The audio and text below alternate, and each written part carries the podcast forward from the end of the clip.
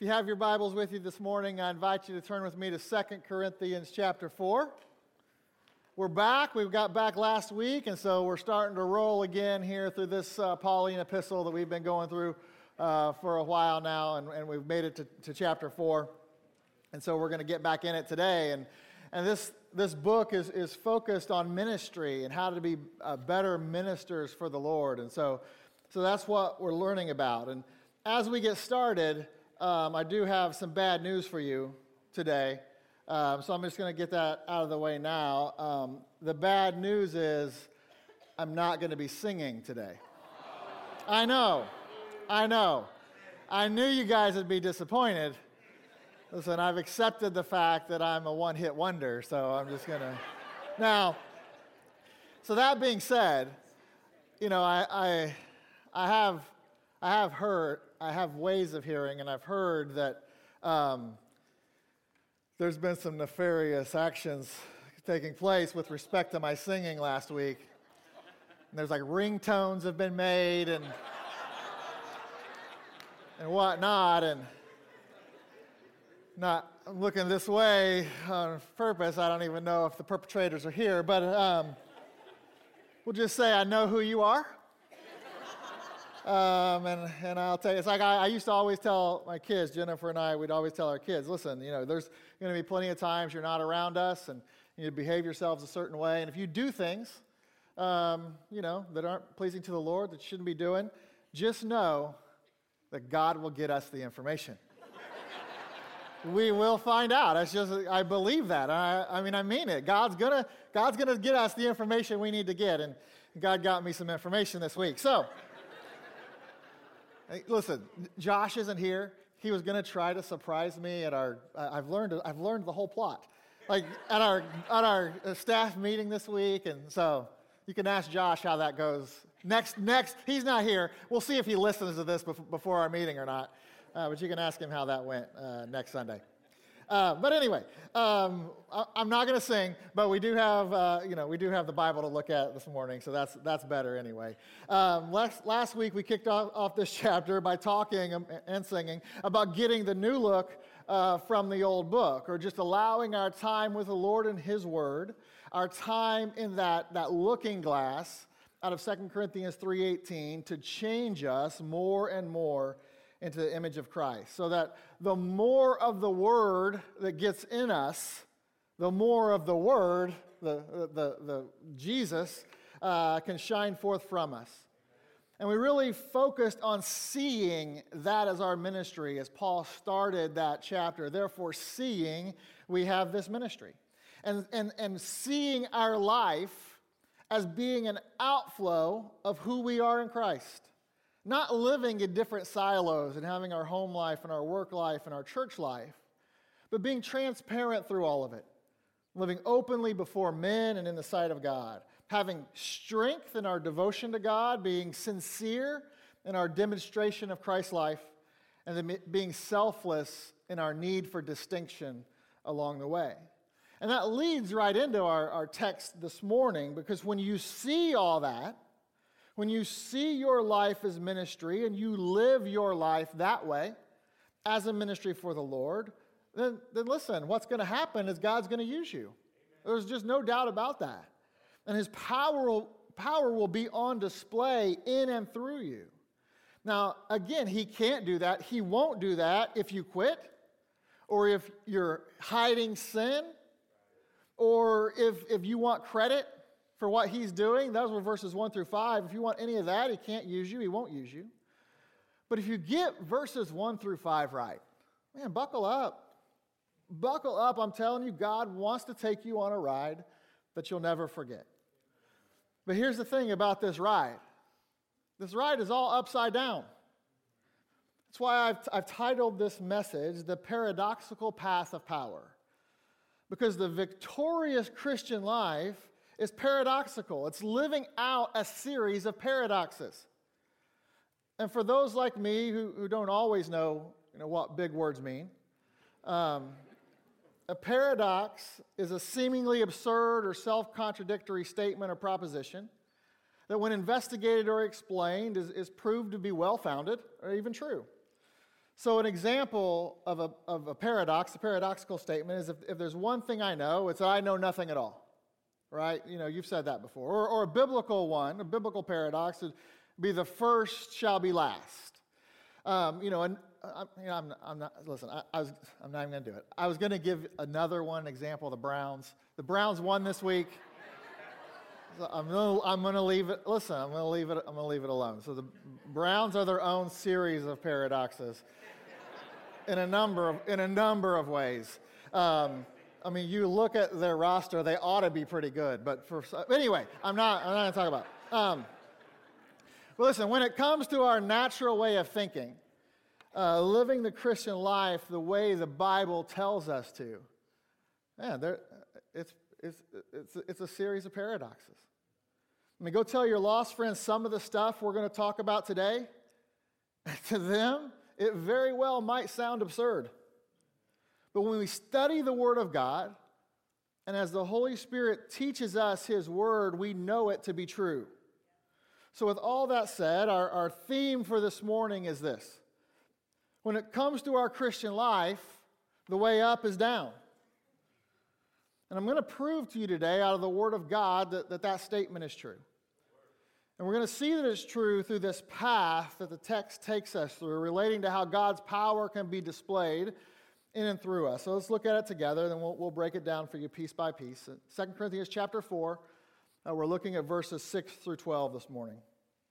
So Paul writes, For God, who commanded the light to shine out of darkness, has shined in our hearts to give the light of the knowledge of the glory of God in the face of Jesus Christ. But we have this treasure in earthen vessels, that the excellency of the power may be of God and not of us. For we are troubled on every side, yet not distressed. We are perplexed, but not in despair. Persecuted, but not forsaken. Cast down, but not destroyed. Always bearing about in the body the dying of the Lord Jesus, that the life also of Jesus might be made manifest in our body. For we which live are always delivered unto death for Jesus' sake that the life also of Jesus might be made manifest in our mortal flesh. So that death worketh in us, but life in you. Let's pray and let's, let's ask the Lord to bless our time this morning. Dear Heavenly Father, um, we do love you. We're so grateful uh, for all that you are. We're so grateful that you sent your Son uh, to die for us. Uh, Lord, I, I, thank you for the time we have together this morning. I thank you for everybody that's here uh, everybody that's, that's watching. And, and Lord, I pray that your word will do the work that only it can do in each and every one of our lives.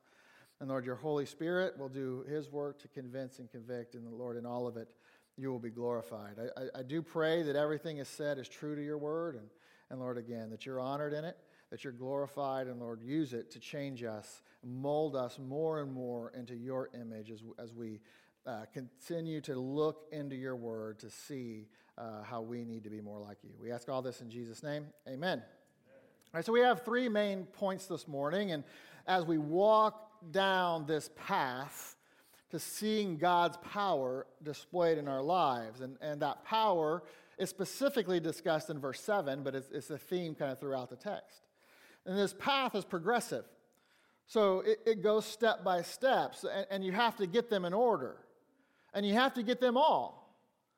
At least if you really want God's power on, on full display in your life. Because, I mean, listen, this is one of the crazy things about God. He allows himself to be limited in you and in me. I mean, he's God, he's the creator of the universe, but he wants us to be committed to his cause. And when we're not, he allows us to sit it out. But here's the thing about that when we sit it out, he goes to the sideline with us. And it's crazy. And, it's sad. But I know that's not you. I know you want to see God's power working in your life. So I'm going to tell you how to do it. And the, and the first step down in, in this paradoxical path is God's power is seen in your deliverance. God's power is seen in your deliverance. And what I mean by that is God's power in your life starts at the moment you get saved. The power that you have for Him starts in the moment you get saved. In the very moment that you move out of darkness and into light. Look at verse 6 again. For God, who commanded the light to shine out of darkness, darkness, hath shined in our hearts to give the light of the knowledge of the glory of God in the face of Jesus Christ. Uh, and, and at least to me, this is very interesting because in this verse, Paul compares the conversion of a sinner to the entrance of light at the dawn of creation. He harkens back to Genesis chapter 1. So let's step that back there for a second because, because we know, I think we have Genesis 1 1. We know this. In the beginning, God created the heaven and the earth, right? This is, this is how our, our Bible starts. In the beginning. Now, we also know from Isaiah 45 18, he tells us that his creation, it was, it was created not in vain or void. And he formed it to be inhabited. All right, so Genesis 1 1, eh, he, he has his, his creation, he creates the universe. It was created not in vain, it was created to be inhabited. And so it was, as it was originally created, was absolutely perfect. But the second verse of Genesis tells us that something happened, right? We have Genesis 1 2. It says, And the earth was without form and void.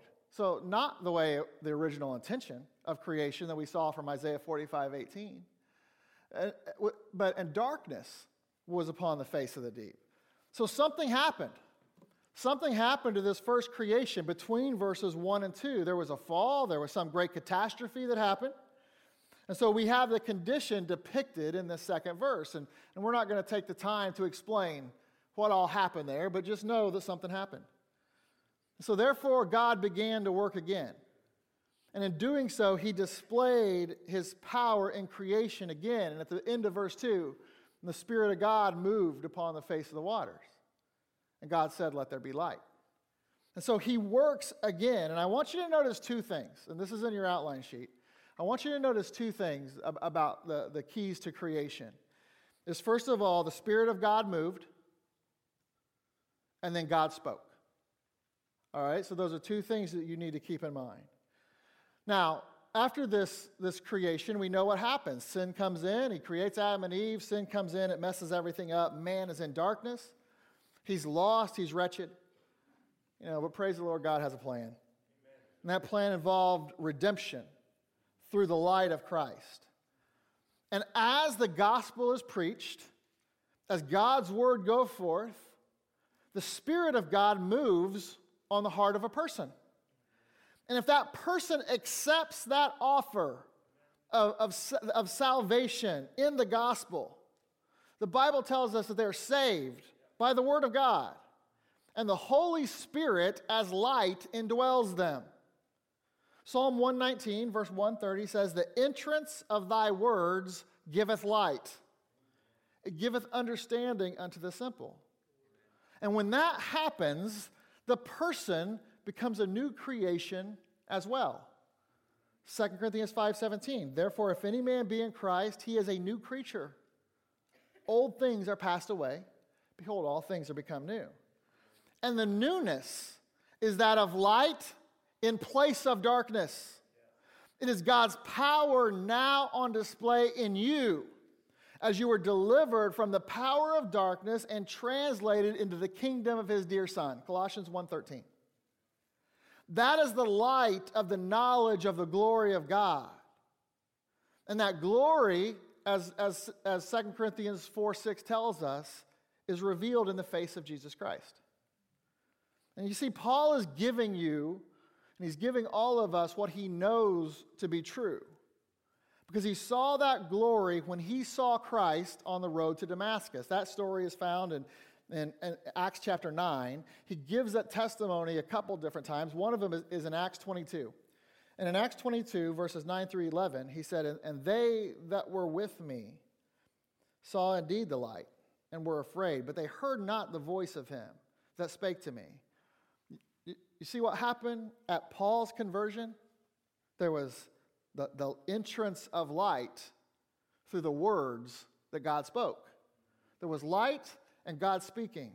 God moved and God speaks. It says, and they were afraid, but they heard not the voice of him that spake to me. And I said, What shall I do, Lord? And the Lord said unto me, Arise and go to Damascus, and there shall be told thee of all things which are appointed for thee to do. And when I could not see for the glory of that light the face of Jesus Christ, being led by the hand of them that were with me, I came to Damascus. And it blinded Paul for three days. Uh, the glory of the face of Jesus Christ. In Acts 26 13, he described it as above the brightness of the sun. That is the light that hath shined in our hearts, if you're a believer. All of the same power that God displayed in Genesis chapter 1 in creating this world is on display every single time someone gives their life to Christ. And when we talk about God's power being on display in you, it has to start there. That means if there has never been a time that you placed your faith in the finished work of Jesus Christ, then God's power isn't in you. You can't show God's light to others because you do not have God's light. And I know it's popular to say that we are all God's children, but that's not a biblical proposition. But for those that are saved, those of you that have given your life to Christ, this aspect of displaying his power in your deliverance, this is why your testimony is the greatest witnessing tool you have in your evangelism tool belt. Your testimony is powerful because it is based in power. What did God do in you? Display that to others. Share that with that power of creation in you. Share what it can do in them and how God can deliver them too. And as we know, this is our, our great responsibility. And we talked about it at length last week. It, it's certainly a privilege as well, but it's a privilege and it's a responsibility. Sharing his light with others, sharing with others his light that is in us. And so that brings us to our next step. So his power, that's where his power is displayed in, in your conversion in, in this new creature, this new creation through the glory of, of, the face of Jesus. How incredible this is. This happens in you. The same power that created this universe made new creatures of you and me. Listen, if that doesn't excite you just a little bit, then I think something's wrong this morning. So it starts there. That power now is inside you. Okay, but then it keeps moving. It keeps moving. There's a, there's a step for that power to now be displayed. It, because we're going to get there, but the power's in you, but the power still has to be displayed. And it's displayed in this second path. So we get saved, and we see God's power in that deliverance. But then we have to move on. And so, second, God's power after your salvation God's power is seen in your decrease. This is where we're seeing the paradox. We spent some time last week talking about selflessness and humility. And we looked at those words of John the Baptist in John 3:30, he must increase, but I must decrease. And so God's power now after we're saved is displayed in our decrease. Paul carries this theme into, into these verses that we're looking at this morning. And it's our willingness to put aside our selfish desires and just be a vessel for Him. So look at verse 7. But we have this treasure in earthen vessels. The excellency of the power may be of God and not of us. We are troubled on every side, yet not distressed. We are perplexed, but not in despair. Persecuted, but not forsaken. Cast down, but not destroyed. All right, so let me explain this to you. The treasure of verse 7 is the light of verse 6. That light, of course, is Christ. It's, it's, it's the glory of the face of Jesus Christ. Colossians 1.27 is more direct in describing this treasure.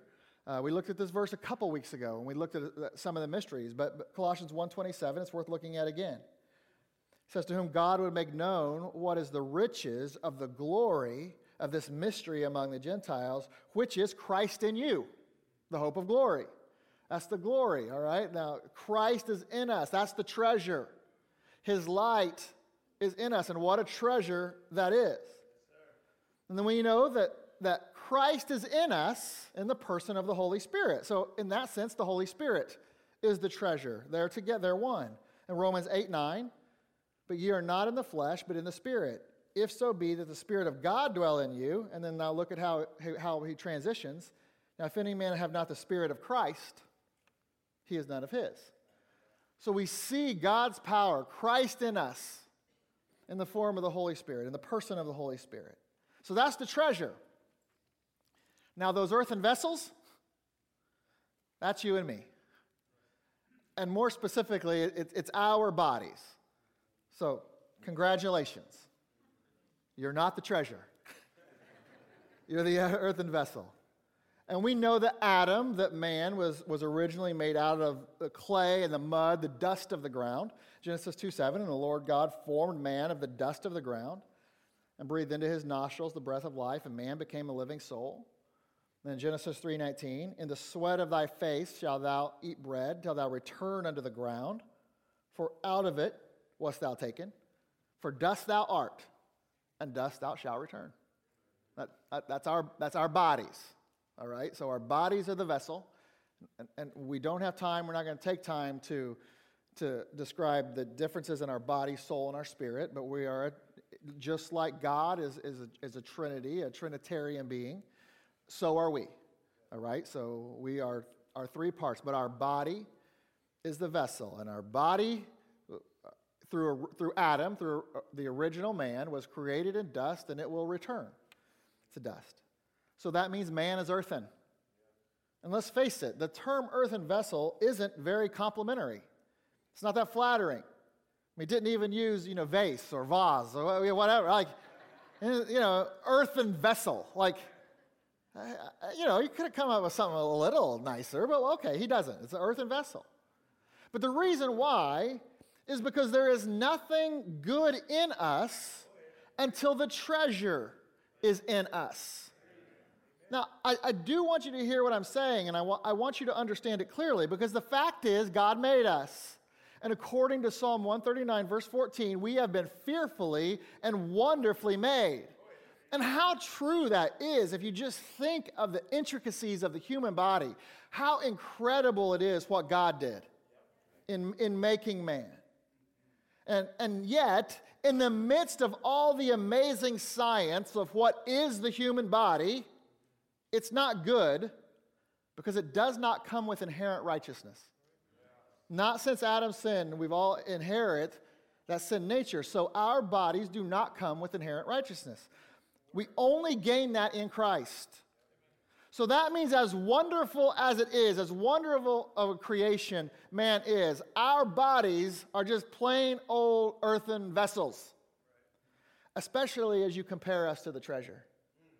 Because as intricate and as amazing as the human body is, no comparison to what God is. No comparison. It's just that clay pot, it's just an earthen vessel. And it can be used for good or bad. 2 Timothy 2, verses 20 and 21, talks about how there are vessels to honor and vessels to dishonor. All right, now we're not even going to go there. We're not even going to take the time to get into all the details of what that means. But what you need to understand, what the one thing you do need to take from that is very simply earthen vessels are created for a job, and they can either do that job successfully or unsuccessfully. And the job of the earthen vessel is twofold. The earthen vessel is meant to hold something, and it's meant to display something. Okay, so again, we're progressing. At the point God's power is shown in us in our salvation, in our deliverance. The treasure is put inside us and we're holding something. But for that power to be fully displayed, you've got to step down, right? And it's, it's seen in our decrease. I'm going going to explain this to you. So, earthen vessels are meant to hold something and they're meant to display something. Those two distinctions are very important. I'm going to show you why from two Old Testament stories of earthen vessels.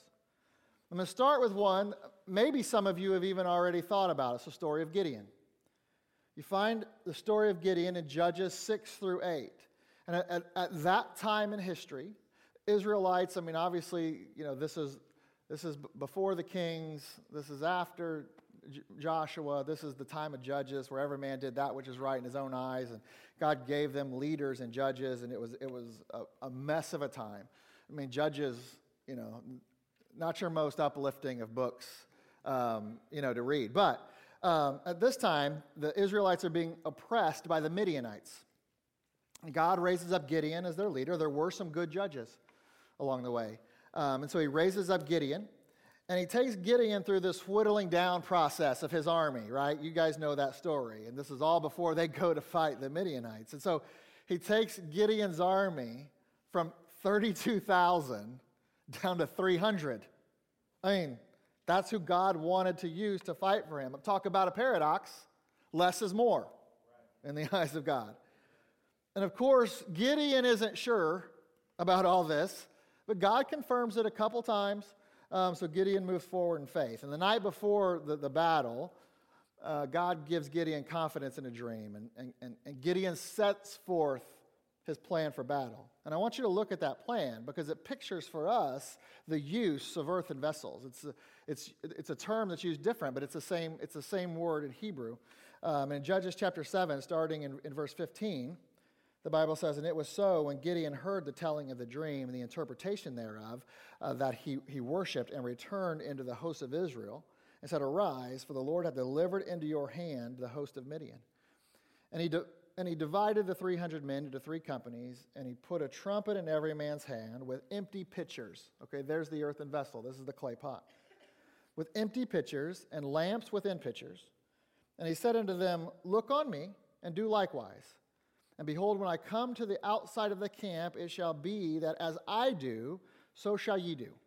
When I blow with the trumpet, I and all that are with me, then blow ye the trumpets also on every side of all the camp, and say, The sword of the Lord and of Gideon. So Gideon and the hundred men that were with him came into the outside of the camp in the beginning of the middle watch. And they had but newly set the watch, and they blew the trumpets and brake the pitchers that were in their hands. And the three companies blew the trumpets and brake the pitchers and held the lamps in their left hands and the trumpets in their right hands to blow with all. And they cried, The sword of the Lord of Gideon. And they stood every man in his place round about the camp, and all the host ran and cried and fled. All right, so there's a really, really cool picture here. I'm, i hope some of you have seen it. God told them to take empty pitchers and put a light inside.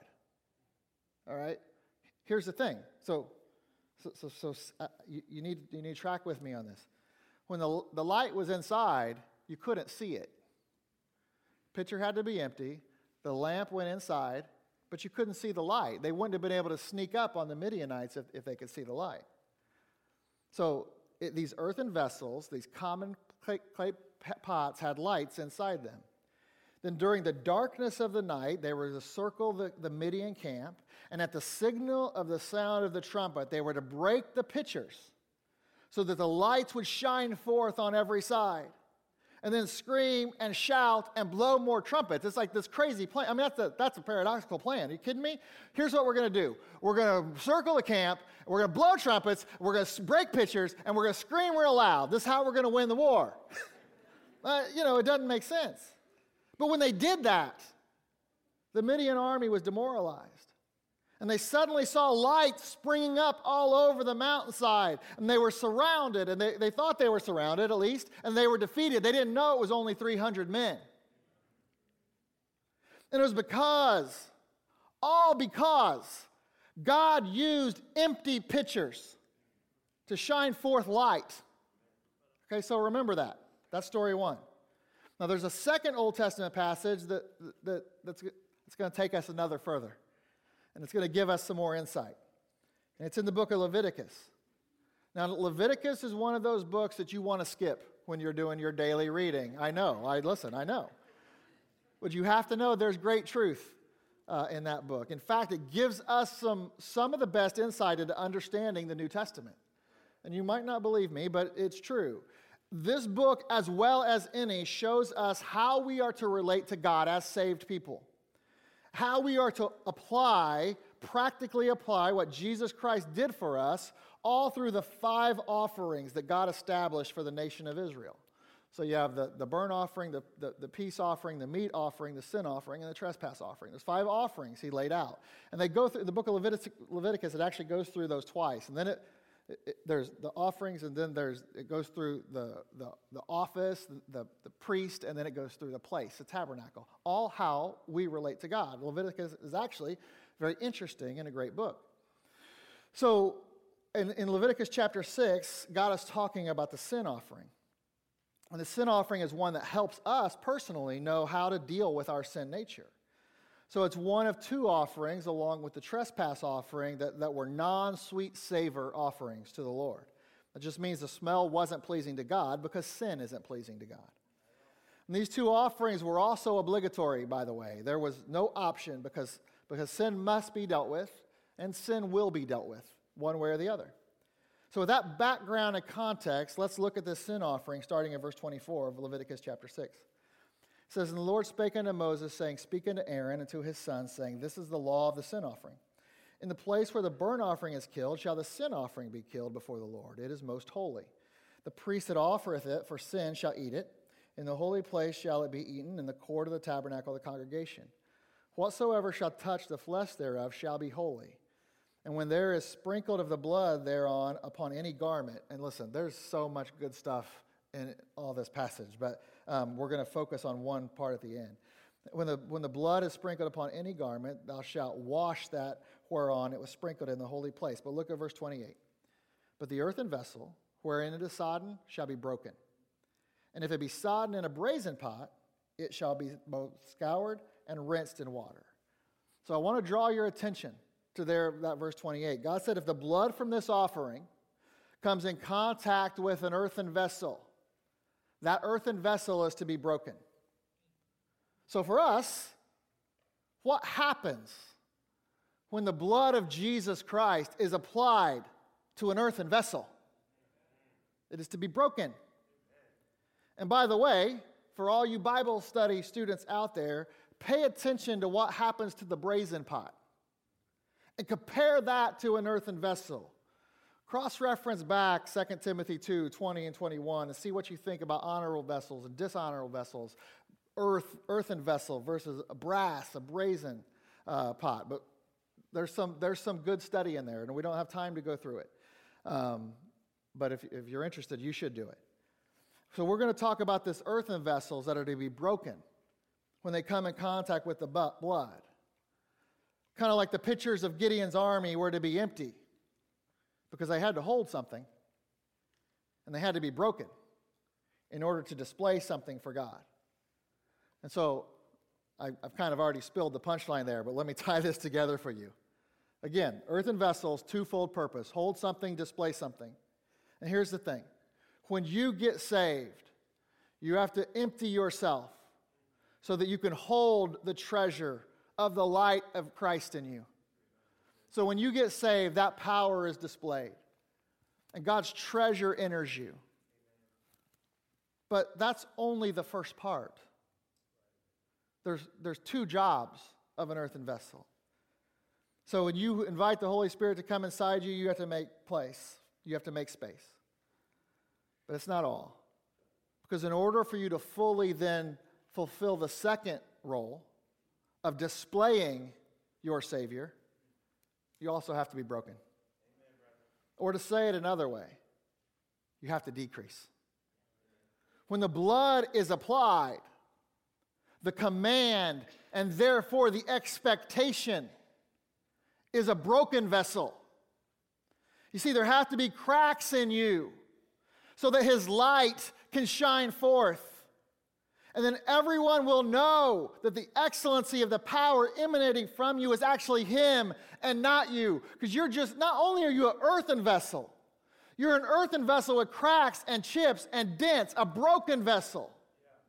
So listen, friend, there are a lot of you, there are a lot of Christians out there that are saved, and you have the treasure inside you. But the truth is, no one can see it. And you might be super talented. You might have all sorts of abilities. You might even think that because of all that, we ought to be using you more. Can I tell you, none of that matters. Do you know what matters? What matters is whether you have been broken or not. God does not need your talent and ability, He has plenty on His own.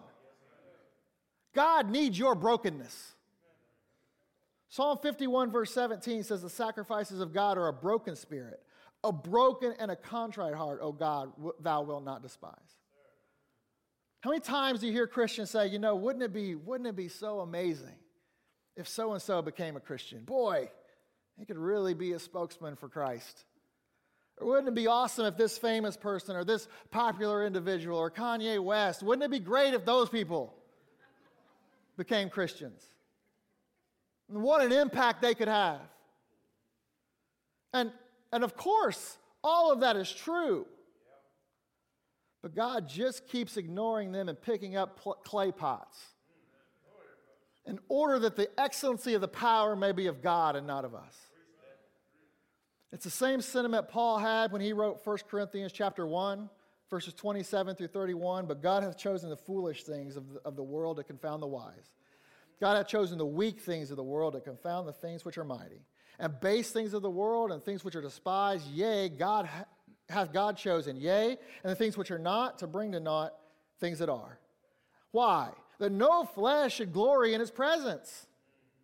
But of him are ye in Christ Jesus, who of God is made unto us wisdom and righteousness and sanctification and redemption. That according as it is written, He that glorieth, let him glory in the Lord. Listen, if you want to see God's power displayed in your life, you have to decrease. You have to be willing to be a broken earthen vessel. That's it. Listen, that's good news. that describes a lot of us. But when you get there, when you're broken and contrite before the Lord, all of a sudden, verses 8 and 9 make sense to you. For we're troubled on every side, yet not distressed. We're perplexed, but not in despair, persecuted, but not forsaken, cast down, but not destroyed. Also, some of you read verses 8 and 9 and you're dumbfounded. You think, how can Paul say that? I mean, seriously, how is that even possible? How can you be troubled on every side and not distressed? How can you be perplexed and not in despair? How can you be persecuted and not feel forsaken? How can you be cast down and not destroyed? This is how. It's possible through brokenness. And it's actually only possible through decrease. And here is the essence of true spiritual usefulness it's being humble, it's seeing yourself for, for who and what you really are. According to 2 Corinthians 12 9, it, it takes the weakness in order to have the strength. It's a paradox. And then in that weakness, you know that you just have to give in and surrender to the Lord. You're troubled, you're perplexed, you're persecuted, you're cast down, but it's okay. And you chalk it up to John 16 33. These things I have spoken unto you, that in me you might have peace. In the world ye shall have tribulation, but be of good cheer. I've overcome the world. Be troubled. You're going to be troubled, but don't be distressed. Have good cheer. Know the vessel, the, know the treasure that's inside you. That treasure's overcome the world. So you can still have peace in tribulation. You can still be not distressed in your trouble. But you see, that's exactly what we do not like. We want to see the power of God in our lives, but we want it to come in untroubled, peaceful, and calm circumstances. We want to move through life protected from all the dangers and the difficulties. We want our lives to be Disney World rides. That's what we want. Well, let me explain that to you. If you've been to Disney World, you've probably ridden, like, for example, the Pirates of the Caribbean ride, right? Some of you have ridden, you've been there and you've ridden the Pirates of the Caribbean ride, right? When that ride, you face all sorts of treachery. There are pirates and cannons going off and all sorts of stuff happening. You got to be on the lookout for Jack Sparrow. He's going to come infiltrate your boat, and he's, you know, he's a pirate. He's a, he's a dirty pirate. What, you know, what in the world is going to happen? But it's a ride, and there is actually no danger at all. You come out safely on the other end every single time. It's not even a roller coaster. I mean, you're just like cruising. Through, it's not even a roller coaster. Your hair doesn't even get messed up. And that's what we want. We want to go through life in our little boats, gliding through all the difficulties, but not being touched by them. But that's not what God has in mind. We are to have difficulties and afflictions and persecutions. Actually, that's the point. Because that's when God's light shines the brightest. Listen, with each trouble, another crack forms and more light comes out. Each time you're perplexed, that's another chip in the earthen vessel. Each persecution comes with more cracks. And then by the time you're cast down, no clay pot, no earthen vessel survives that without being fully broken. See how verses 8 and 9 tie to verse 7? But in that brokenness, you become more useful for the Lord than you've ever been in your life. It's a paradox. So, if you want to see God's power, power displayed through you, you have to de- decrease. But as tough as that is, it doesn't even stop there. Because there's still another step. And that's, that's point three. God's power ultimately is seen in your death.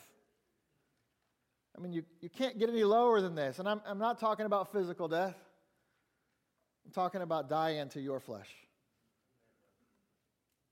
And like I said, you can't get any lower than this, but it is required for those who want the most power. You get to decide. You get to decide how far down this path you want to go. Many people just choose the power of deliverance. And so they get to hold the treasure, they just don't display it. But if you're willing to, decrease and be humble, God's going to use you a little more. But if you're willing to die, this is the most power. God will use you more than you could ever imagine. Look at verse 10. Always bearing about in the body the dying of the Lord Jesus, that the life also of Jesus might be made manifest in our body. For we which live are always delivered unto death for Jesus' sake, that the life also of Jesus might be made manifest in our mortal flesh. So then death worketh in us, but life in you. Okay, now, I mean, there is a lot. There's really a lot in this. Um, but we're going to skip over most of it. There's one main thing I need you to get out of, out of this section, and that's this. We talk all the time about Jesus. We talk about following Jesus. We talk about lis- listening to Jesus, doing what Jesus did.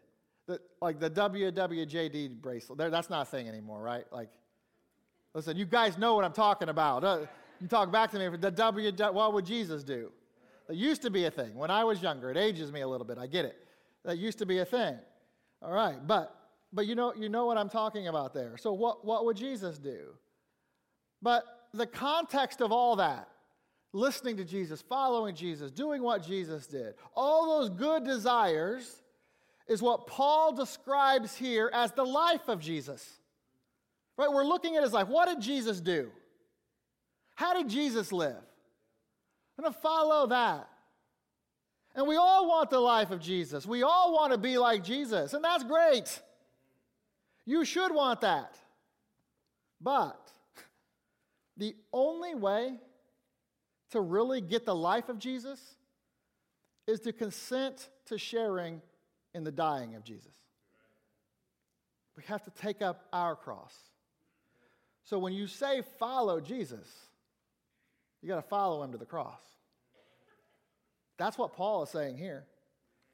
You see, the cross is a symbol of something very real in our experience. I want you to think about this.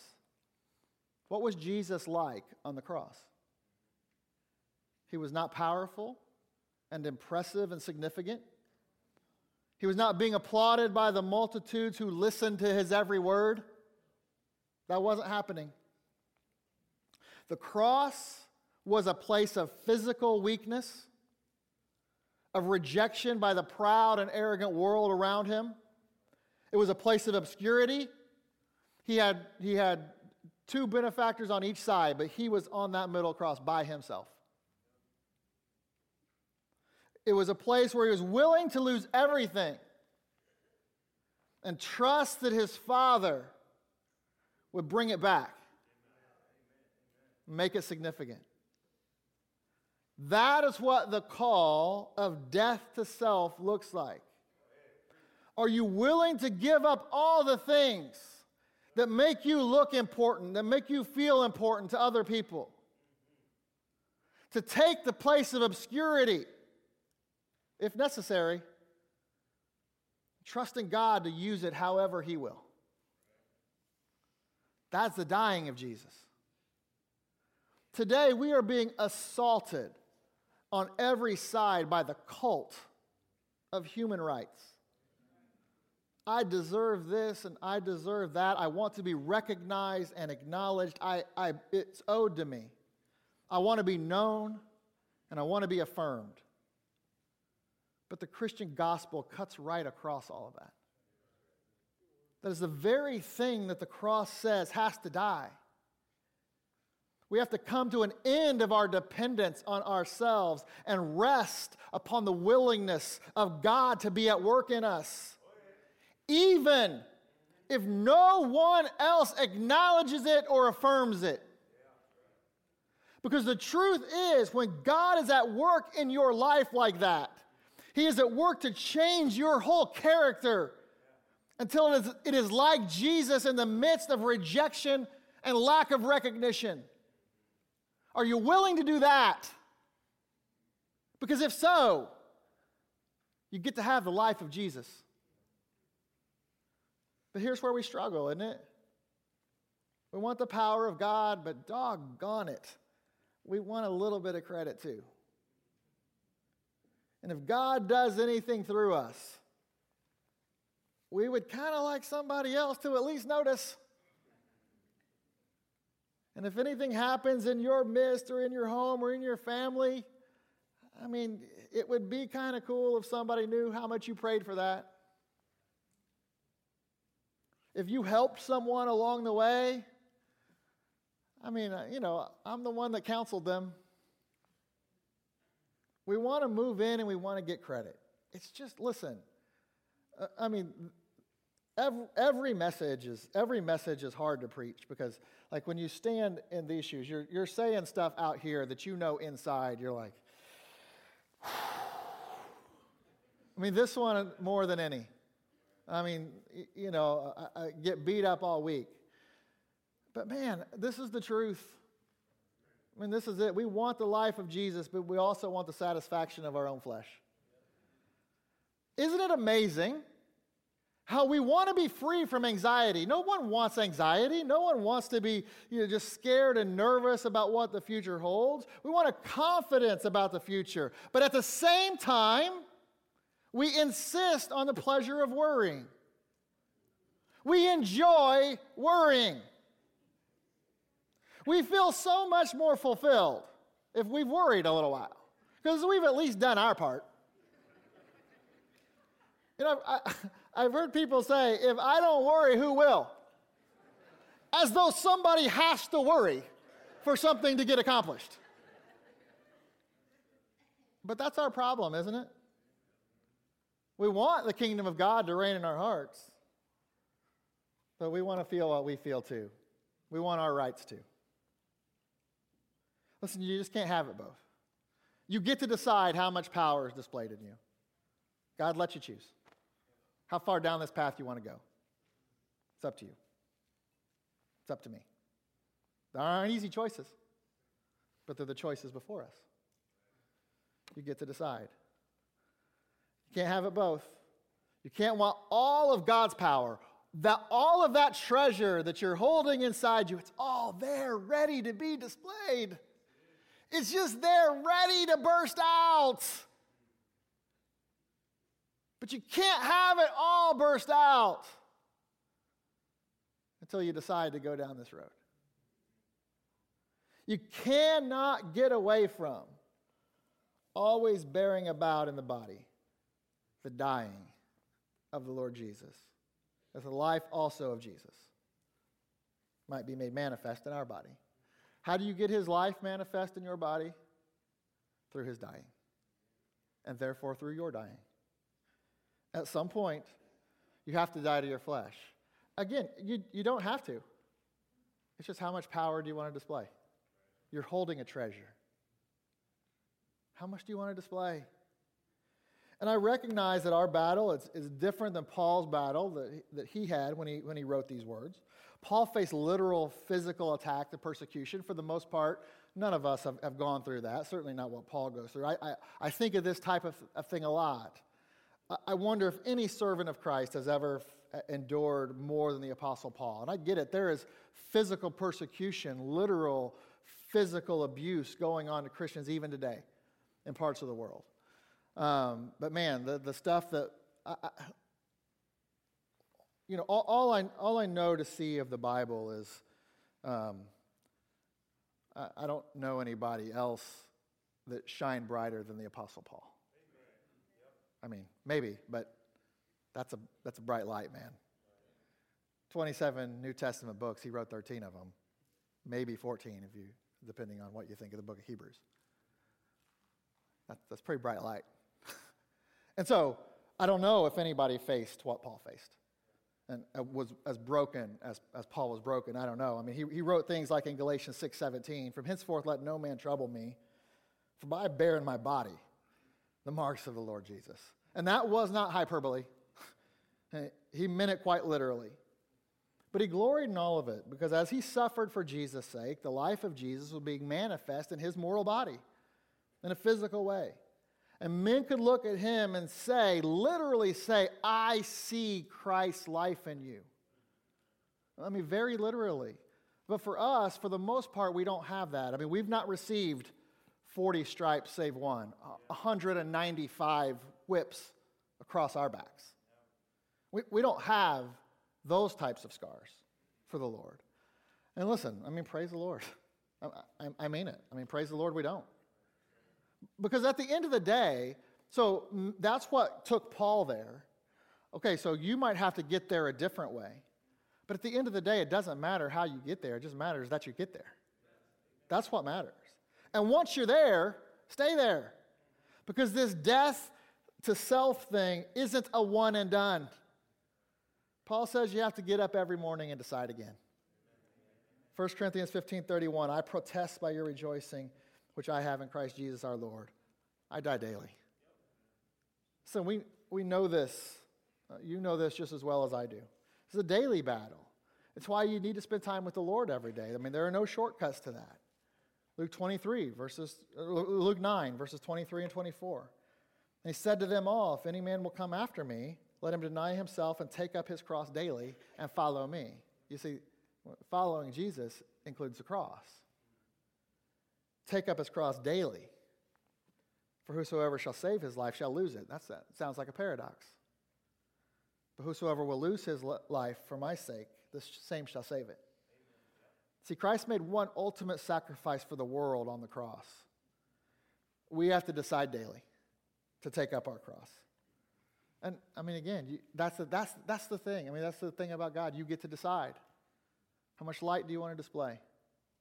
How much power do you want to come, to come forth?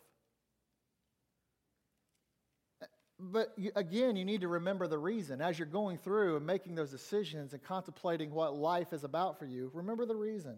We talked about this last week. The reason is your life isn't just about you, it's about others. Verse 12, Paul said, So then death worketh in us, but life for you. Man, I was willing to go through this. I was willing to accept the dying of Jesus so you could at least see the deliverance. So you could at least see God's power in that first step. So that life could be in you, so that you could have the treasure too. That's the reason. And when you live this life, God's light is bright in you. Uh, the force is strong in this one. And people notice. And people would be changed through your ministry, uh, i.e., through your life. And that's another great paradox of the Christian life. When you decide to die to your flesh and just let your, your life shine Christ without need of recognition, without need of acknowledgement, that is when people will recognize and acknowledge what God is doing in your life. But that's the point of all of it. They'll recognize Him. They'll recognize that it's Him. That's verse 7. It's His power because there's no power in a dead man. And Jesus isn't dead in you. You just need to be dead in Him. But be dead in Him so that others can see. Listen, we're so good at selfishness, we can even make dying to our flesh a selfish act. That's crazy. This is how, I mean, listen, this is how we live. But that's not how we should live. We need to think about others even as you're dying to yourself. Or, or uh, let me say this maybe you have never been able to do it. Maybe you've never been able to die yourself. Let me, let me ask you this question if that's you. If you can't do it for yourself, will you do it for someone else? Is there someone in your life that needs Christ? If so, will you love them enough to die to yourself? So that they can see Christ in you, so that life can work in them too? You have the treasure. Don't you want them to have it too? You won't know if you don't try. You miss every shot you don't take. So you might as well take this path because it's the path that God uses to show his power in our lives. Like I said in the introduction this morning, when it comes to the Christian life, the way up is down. And this path is clearly a path down. It starts with your deliverance, it then progresses downward in your decrease. But it isn't fully realized until your death. And like I said, I'm obviously not talking about physical death. I'm talking about dying to your flesh and living in Christ. In Philippians 1:21, for me to live is Christ and die is gain because Christ is getting it, the glory. It's a paradox, as is much of the Christian life. And as we've seen this morning, assessing the power of God requires you accepting and embracing the paradoxes. The way up is down. You have to be empty to be full. You have to die in order to really live. So how are you doing in all that? When you look at your life in 2020, have you embraced the paradoxes and the contrast of life? Or have you allowed the distractions of the enemy this year get you off track? You know, I put a chart in your bulletin there that shows, uh, not even all really, but, but the, the primary contrast in our passage. So on the left, you have darkness, earthen vessel, troubled, perplexed, persecuted, cast down, death. But all of those things are contrasted by, by, by the right column light, treasure, not distressed, not in despair, not forsaken, not destroyed, life. And ultimately, I think all those are wrapped up in the, in the contrast at the end of verse 7 that the power may be of God and not of us. Ultimately, the contrast in perspective is, is you versus him, it's me versus him. But as you consider your life this morning and you study this, this chart that shows all the contrast, all the back and forth in this passage, I, want to ask you which side of the chart better describes your life right now? So if you just look at the words, which side are you on? Just, just look at the words. I mean, does, does darkness, do you feel that? Earthen vessel, I mean, that's, you know, that's not a, that's not a, a, a great one for this point, but it's just the, do you, do, you, do you feel that in you? Do you feel troubled, perplexed, persecuted, cast down? Do you, you, you, you feel death? Or is it light and treasure, not distressed, not in despair, not forsaken, not destroyed? You feel the life of Christ. Which side, which column better describes your life? Because if you're living on the left side, maybe you're too focused on yourself. And, and, and I'll tell you, if you're living on the left side, the power of God isn't being displayed. I mean, anything you're doing for the Lord, you're likely doing in your flesh. So that's not bringing God glory. Your life isn't the ministry that God intended for it to be. But listen, if that's you, don't be discouraged. Just get right. Get to the right side of the chart as you get right with the Lord. And if you do, you'll experience light and treasure and the satisfaction of not being distressed or in despair or forsaken or destroyed, no matter what you're going through. You'll experience life like never before because you'll be a conduit for his power. I mean, that was, that was Paul's full desire for his life. Philippians 3.10, and then we're done. Paul said that I may know him and the power of his resurrection. But, but how do you get there? Through the fellowship of his sufferings, be made conformable unto his death. You can't skip that order. You can't get around it. I promise you, I've checked. I've tried. I've looked for shortcuts. Unfortunately, there aren't any. I mean, if you find one, let me know. I'm not holding my breath. There's one way up, and it's down. Will you decide this morning to take those steps down so that God can be glorified in your life, so that His power can be on full display? Again, you get to decide how much. I hope that, I hope that we all do that together for the glory of the Lord. And if we do, man, look out. Look out what God can do in you and in us as a church. Dear Heavenly Father, Lord, we love you. We're so thankful for, for your word and, and, and all that it shows us and how powerful it is. And Lord, as, as tough as this was for me personally, Lord, I pray that, that your Holy Spirit used it not only uh, uh, like he did in my life, but in, in others' lives as well. And, and Lord, it's just true. We get to decide how much of your power is displayed, how, how broken we are, and how much light's going to shine forth. And so, Lord, I pray that you, your Holy Spirit, even now, is, is convicting those of us that need it um, to get right with you and to get on the right side of that column so that we can live life uh, to your glory, uh, to, to, to your honor, to your praise. And Lord, that we can make a difference in this world, not, not for our own credit, for you. Lord, help us to do that. Help us to be those people. Help us to be that church. We ask all this in Jesus' name. Amen.